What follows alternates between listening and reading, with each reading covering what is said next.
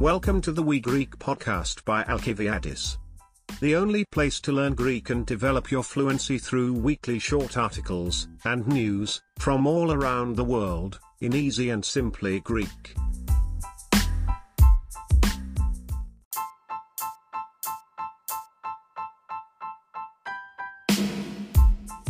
You will listen to the Greek news twice, and then you will listen to the English translation. Let's start.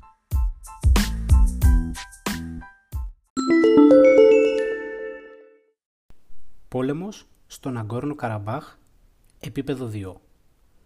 Το Αγκόρνο Καραμπάχ είναι μια αρμένικη περιοχή στο Αζερβαϊτζάν. Στο παρελθόν, εκεί είχε πόλεμο. Ο πόλεμος τελείωσε το 1994 και περίπου 30.000 άνθρωποι πέθαναν εκεί. Από το τέλος του πολέμου, η Αρμενία έχει τον έλεγχο της περιοχής. Στις 27 Σεπτεμβρίου άρχισε πόλεμος ξανά και ήδη έχουν πεθάνει 200 άτομα. Το Αζερβαϊτζάν θέλει να κατακτήσει την αρμένικη περιοχή. Την Κυριακή έγιναν επιθέσεις σε δύο μεγάλες πόλεις. Οι αρμένικες αρχές είπαν ότι απλοί πολίτες πέθαναν από μια επίθεση στην πρωτεύουσα του Ναγκόρνου Καραμπάχ. Ωστόσο, το Αζερβαϊτζάν είπε ότι δεν έγινε επίθεση σε άμαχους πολίτες. Όμως αυτό είναι ψέματα. Η κατάσταση πλέον στην περιοχή είναι πολύ κρίσιμη. Η Τουρκία στηρίζει το Αζερβαϊτζάν και θέλει να βοηθήσει τον δικτάτορα πρόεδρο της χώρας. Πόλεμος στον Αγκόρνο Καραμπάχ, επίπεδο 2. Το Ναγκόρνο Καραμπάχ είναι μια αρμένικη περιοχή στο Αζερβαϊτζάν. Στο παρελθόν, εκεί είχε πόλεμο. Ο πόλεμος τελείωσε το 1994 και περίπου 30.000 άνθρωποι πέθαναν εκεί. Από το τέλος του πολέμου, η Αρμενία έχει τον έλεγχο της περιοχής. Στις 27 Σεπτεμβρίου άρχισε πόλεμος ξανά και ήδη έχουν πεθάνει 200 άτομα. Το Αζερβαϊτζάν θέλει να κατακτήσει την αρμένικη περιοχή. Την Κυριακή έγιναν επιθέσεις σε δύο μεγάλες πόλεις. Οι αρμένικες αρχές είπαν ότι απλοί πολίτες πέθαναν από μια επίθεση στην πρωτεύουσα του Ναγκόρνου Καραμπάχ. Ωστόσο, το Αζερβαϊτζάν είπε ότι δεν έγινε επίθεση σε άμαχους πολίτες. Όμως αυτό είναι ψέματα. Η κατάσταση πλέον στην περιοχή είναι πολύ κρίσιμη. Η Τουρκία στηρίζει το Αζερβαϊτζάν και θέλει να βοηθήσει τον δικτάτορα πρόεδρο της χώρας. War at Nagorno-Karabakh. Level 2. Nagorno-Karabakh is an Armenian territory in Azerbaijan. There was a war in the past. The war ended in 1994 and about 30,000 people died there. Since the end of the war, Armenia has been in control of the region. On September 27, war began again and 200 people have already died. Azerbaijan wants to conquer the Armenian territory. On Sunday there were attacks on two major cities. Armenian authorities said civilians died from an attack on the capital of Nagorno-Karabakh. But Azerbaijan said there was no attack on civilians. But that's a lie. The situation in the region is now very critical. Turkey supports Azerbaijan and wants to help the country's dictator president. Ο πρόεδρος των ΗΠΑ έχει κορονοϊό. Επίπεδο 2. Την προηγούμενη εβδομάδα Ο πρόεδρος των ΗΠΑ, Ντόναλτ Τραμπ, και η σύζυγός του, Μελάνια, βρέθηκαν θετικοί στον κορονοϊό. Ο Τραμπ είπε ότι αυτός και η γυναίκα του ένιωθαν καλά και ότι θα έμεναν σε καραντίνα. Ωστόσο, την επόμενη ημέρα, ένα ειδικό ελικόπτερο πήρε τον Τραμπ στο νοσοκομείο. Οι γιατροί είπαν ότι η κατάσταση υγείας του Τραμπ ήταν καλή. Όμως, οι γιατροί ήθελαν να είναι πολύ προσεκτικοί και ήθελαν να περιορίσουν πιθανούς κινδύνους. Ο Τραμπ είναι 74 χρονών και είναι παχύσαρκος. Αυτό σημαίνει ότι ο κορονοϊός μπορεί να είναι πιο επικίνδυνος για αυτόν. Οι γιατροί έδωσαν στον Τραμπ ένα φάρμακο που λέγεται Remdesivir, που υποτίθεται πως σταματάει τον ιό και κάνει τα συμπτώματα λιγότερο σοβαρά. Τον επόμενο μήνα γίνονται προεδρικές εκλογές στη ΣΥΠΑ και ο Τραμπ θα αντιμετωπίσει τον Τζο Μπάιντεν. Ο πρόεδρος των ΗΠΑ έχει κορονοϊό. Επίπεδο 2. Την προηγούμενη εβδομάδα, ο πρόεδρος των ΗΠΑ, Ντόναλτ Τραμπ, και η σύζυγός του, Μελάνια, βρέθηκαν θετικοί στον κορονοϊό. Ο Τραμπ είπε ότι αυτός και η γυναίκα του ένιωθαν καλά και ότι θα έμεναν σε καραντίνα. Ωστόσο, την επόμενη ημέρα ένα ειδικό ελικόπτερο πήρε τον Τραμπ στο νοσοκομείο. Οι γιατροί είπαν ότι η κατάσταση υγείας του Τραμπ ήταν καλή. Όμως οι γιατροί ήθελαν να είναι πολύ προσεκτικοί και ήθελαν να περιορίσουν πιθανούς κινδύνους. Ο Τραμπ είναι 74 χρονών και είναι παχύσαρκος. Αυτό σημαίνει ότι ο κορονοϊός μπορεί να είναι πιο επικίνδυνος για αυτόν. Οι γιατροί έδωσαν στον Τραμπ ένα φάρμακο που λέγεται Remdesivir, που υποτίθεται πως σταματάει τον ιό και κάνει τα συμπτώματα λιγότερο σοβαρά. Τον επόμενο μήνα γίνονται προεδρικές εκλογές στη ΣΥΠΑ και ο Τραμπ θα αντιμετωπίσει τον Τζο Μπάιντεν. The President of USA has coronavirus. Level 2. Last week, the US President, Donald Trump, and his wife, Melania, tested positive for coronavirus. Trump said that he and his wife were feeling well and would be quarantined. However, the next day, a special helicopter took Trump to the hospital. Doctors said Trump's health was good.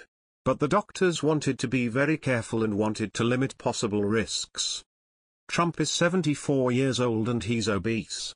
This means that coronavirus may be more dangerous for him. Doctors gave Trump a drug called remdesivir, which is supposed to stop the virus and make the symptoms less severe. Next month, US presidential elections are taking place, and Trump will face Joe Biden. Διαμαρτυρίες στην Καταλωνία, επίπεδο 2. Η Καταλωνία είναι μια περιοχή στην βορειοανατολική Ισπανία με περίπου 7,5 εκατομμύρια πληθυσμό Και η πρωτεύουσά της είναι η Βαρκελόνη.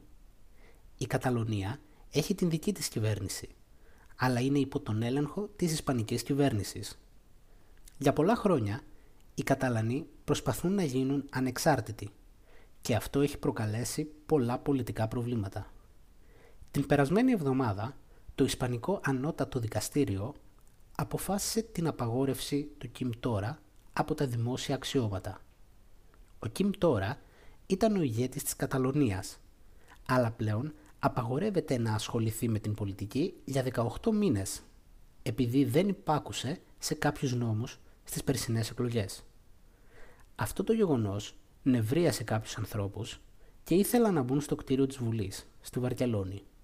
Οι διαδηλωτές λοιπόν διαδήλωσαν στους δρόμους και πέταξαν κεφάλια γουρνιών στην αστυνομία. Διαμαρτυρίες στην Καταλωνία, επίπεδο 2. Η Καταλωνία είναι μια περιοχή στην βορειοανατολική Ισπανία με περίπου 7,5 εκατομμύρια πληθυσμό και η πρωτεύουσά της είναι η Βαρκελόνη. Η Καταλωνία έχει την δική της κυβέρνηση, αλλά είναι υπό τον έλεγχο της Ισπανικής κυβέρνησης. Για πολλά χρόνια, οι Καταλανοί προσπαθούν να γίνουν ανεξάρτητοι και αυτό έχει προκαλέσει πολλά πολιτικά προβλήματα. Την περασμένη εβδομάδα, το Ισπανικό Ανώτατο Δικαστήριο αποφάσισε την απαγόρευση του Κιμ Τόρα από τα δημόσια αξιώματα. Ο Κιμ Τόρα ήταν ο ηγέτης της Καταλωνίας, αλλά πλέον απαγορεύεται να ασχοληθεί με την πολιτική για 18 μήνες, επειδή δεν υπάκουσε σε κάποιους νόμους στις περσινές εκλογές.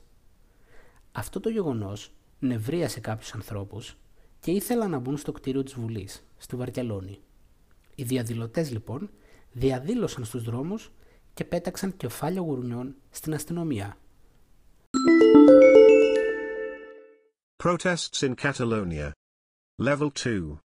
Catalonia is a region in northeast Spain with about 7.5 million people, and its capital is Barcelona. Catalonia has its own government but it is under the control of the Spanish government. For many years Catalans have been trying to become independent, and this has caused many political problems. Last week, the Spanish Supreme Court decided to ban Kim Torra from public office. Kim Torra was the leader of Catalonia, but he is now banned from politics for 18 months because he did not obey some laws in last year's elections. This event angered some people and they wanted to enter the parliament building in Barcelona.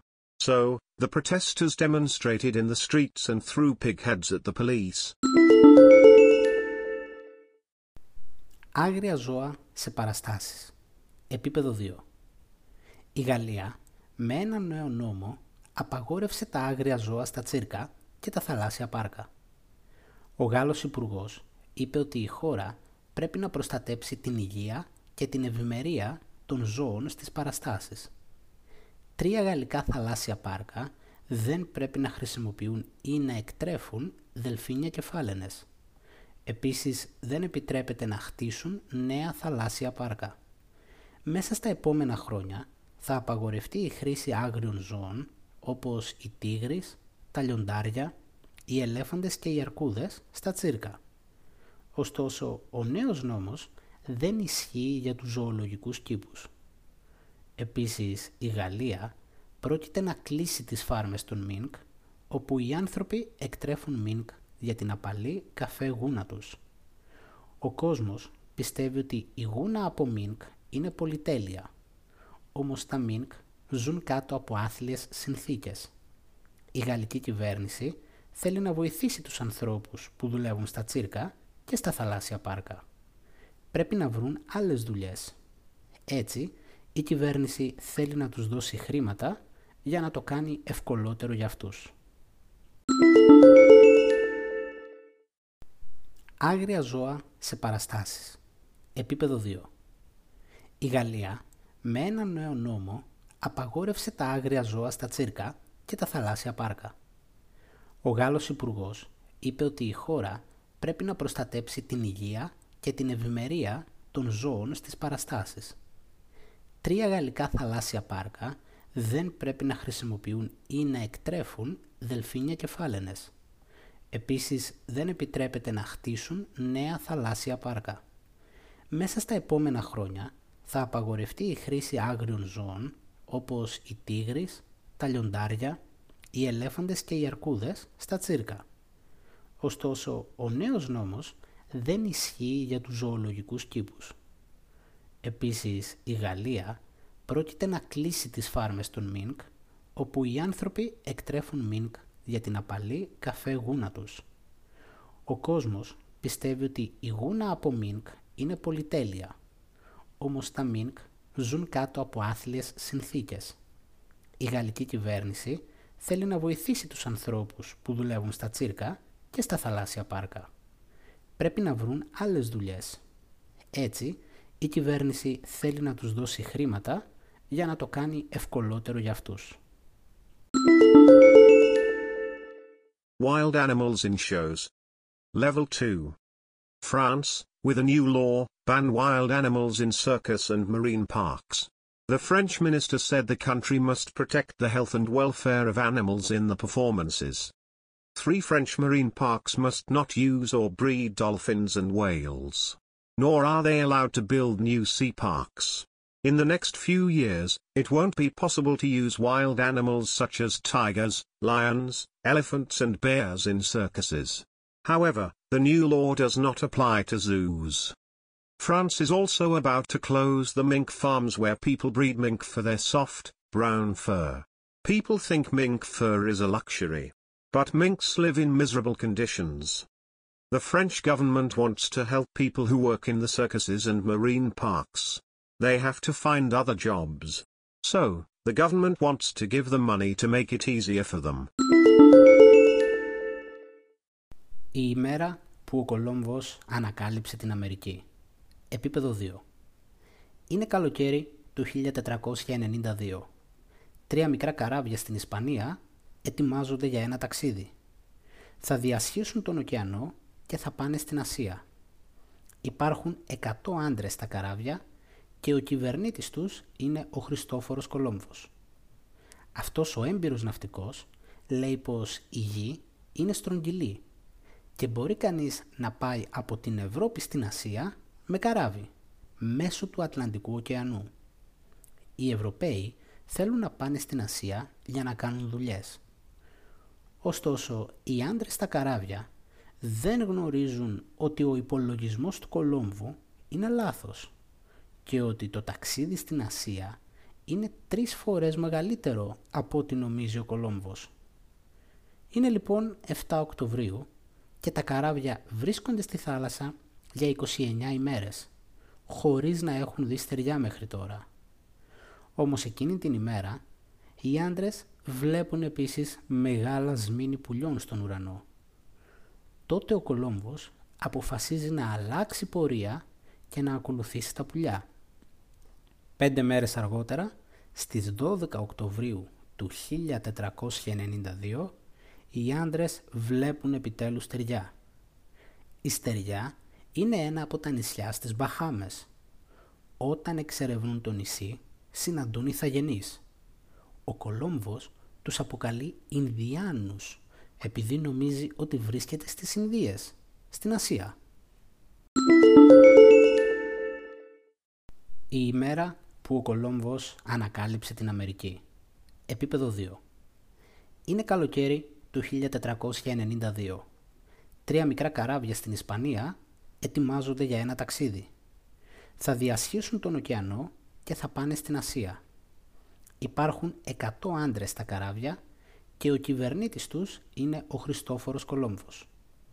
Αυτός ο έμπειρος ναυτικός λέει πως η γη είναι στρογγυλή και μπορεί κανείς να πάει από την Ευρώπη στην Ασία με καράβι, μέσω του Ατλαντικού ωκεανού.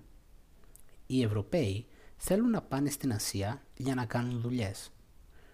Ωστόσο, οι άντρες στα καράβια δεν γνωρίζουν ότι ο υπολογισμός του Κολόμβου είναι λάθος και ότι το ταξίδι στην Ασία είναι τρεις φορές μεγαλύτερο από ό,τι νομίζει ο Κολόμβος. Είναι λοιπόν 7 Οκτωβρίου και τα καράβια βρίσκονται στη θάλασσα για 29 ημέρες, χωρίς να έχουν δει στεριά μέχρι τώρα. Όμως εκείνη την ημέρα, οι άντρες βλέπουν επίσης μεγάλα σμήνη πουλιών στον ουρανό. Τότε ο Κολόμβος αποφασίζει να αλλάξει πορεία και να ακολουθήσει τα πουλιά. Πέντε μέρες αργότερα, στις 12 Οκτωβρίου του 1492, οι άντρες βλέπουν επιτέλους στεριά.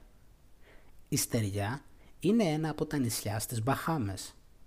Όταν εξερευνούν το νησί, συναντούν ηθαγενείς. Ο Κολόμβος τους αποκαλεί Ινδιάνους, επειδή νομίζει ότι βρίσκεται στις Ινδίες, στην Ασία. The day Columbus discovered America. Level 2. It's the summer of 1492. Three small ships in Spain are preparing for a trip. They'll cross the ocean and go to Asia. There are 100 men on ships and their captain is Christopher Columbus. This experienced sailor says the earth is round, and you can go from Europe to Asia by ship, through the Atlantic Ocean. Europeans want to go to Asia to do business. However, men on ships don't know that the calculation of Columbus is wrong, and that the trip to Asia is three times bigger than Columbus thinks. So it's October 7th, and the boats have been in the sea for 29 days, without seeing land so far. But on that day, men also see big flocks of birds in the sky. Then Columbus decides to change course and follow the birds. Five days later, on October 12, 1492, men finally see land. The land is one of the islands in the Bahamas. When they explore the island, they meet indigenous people. Columbus calls them Indians because he thinks he's in the Indies, Asia.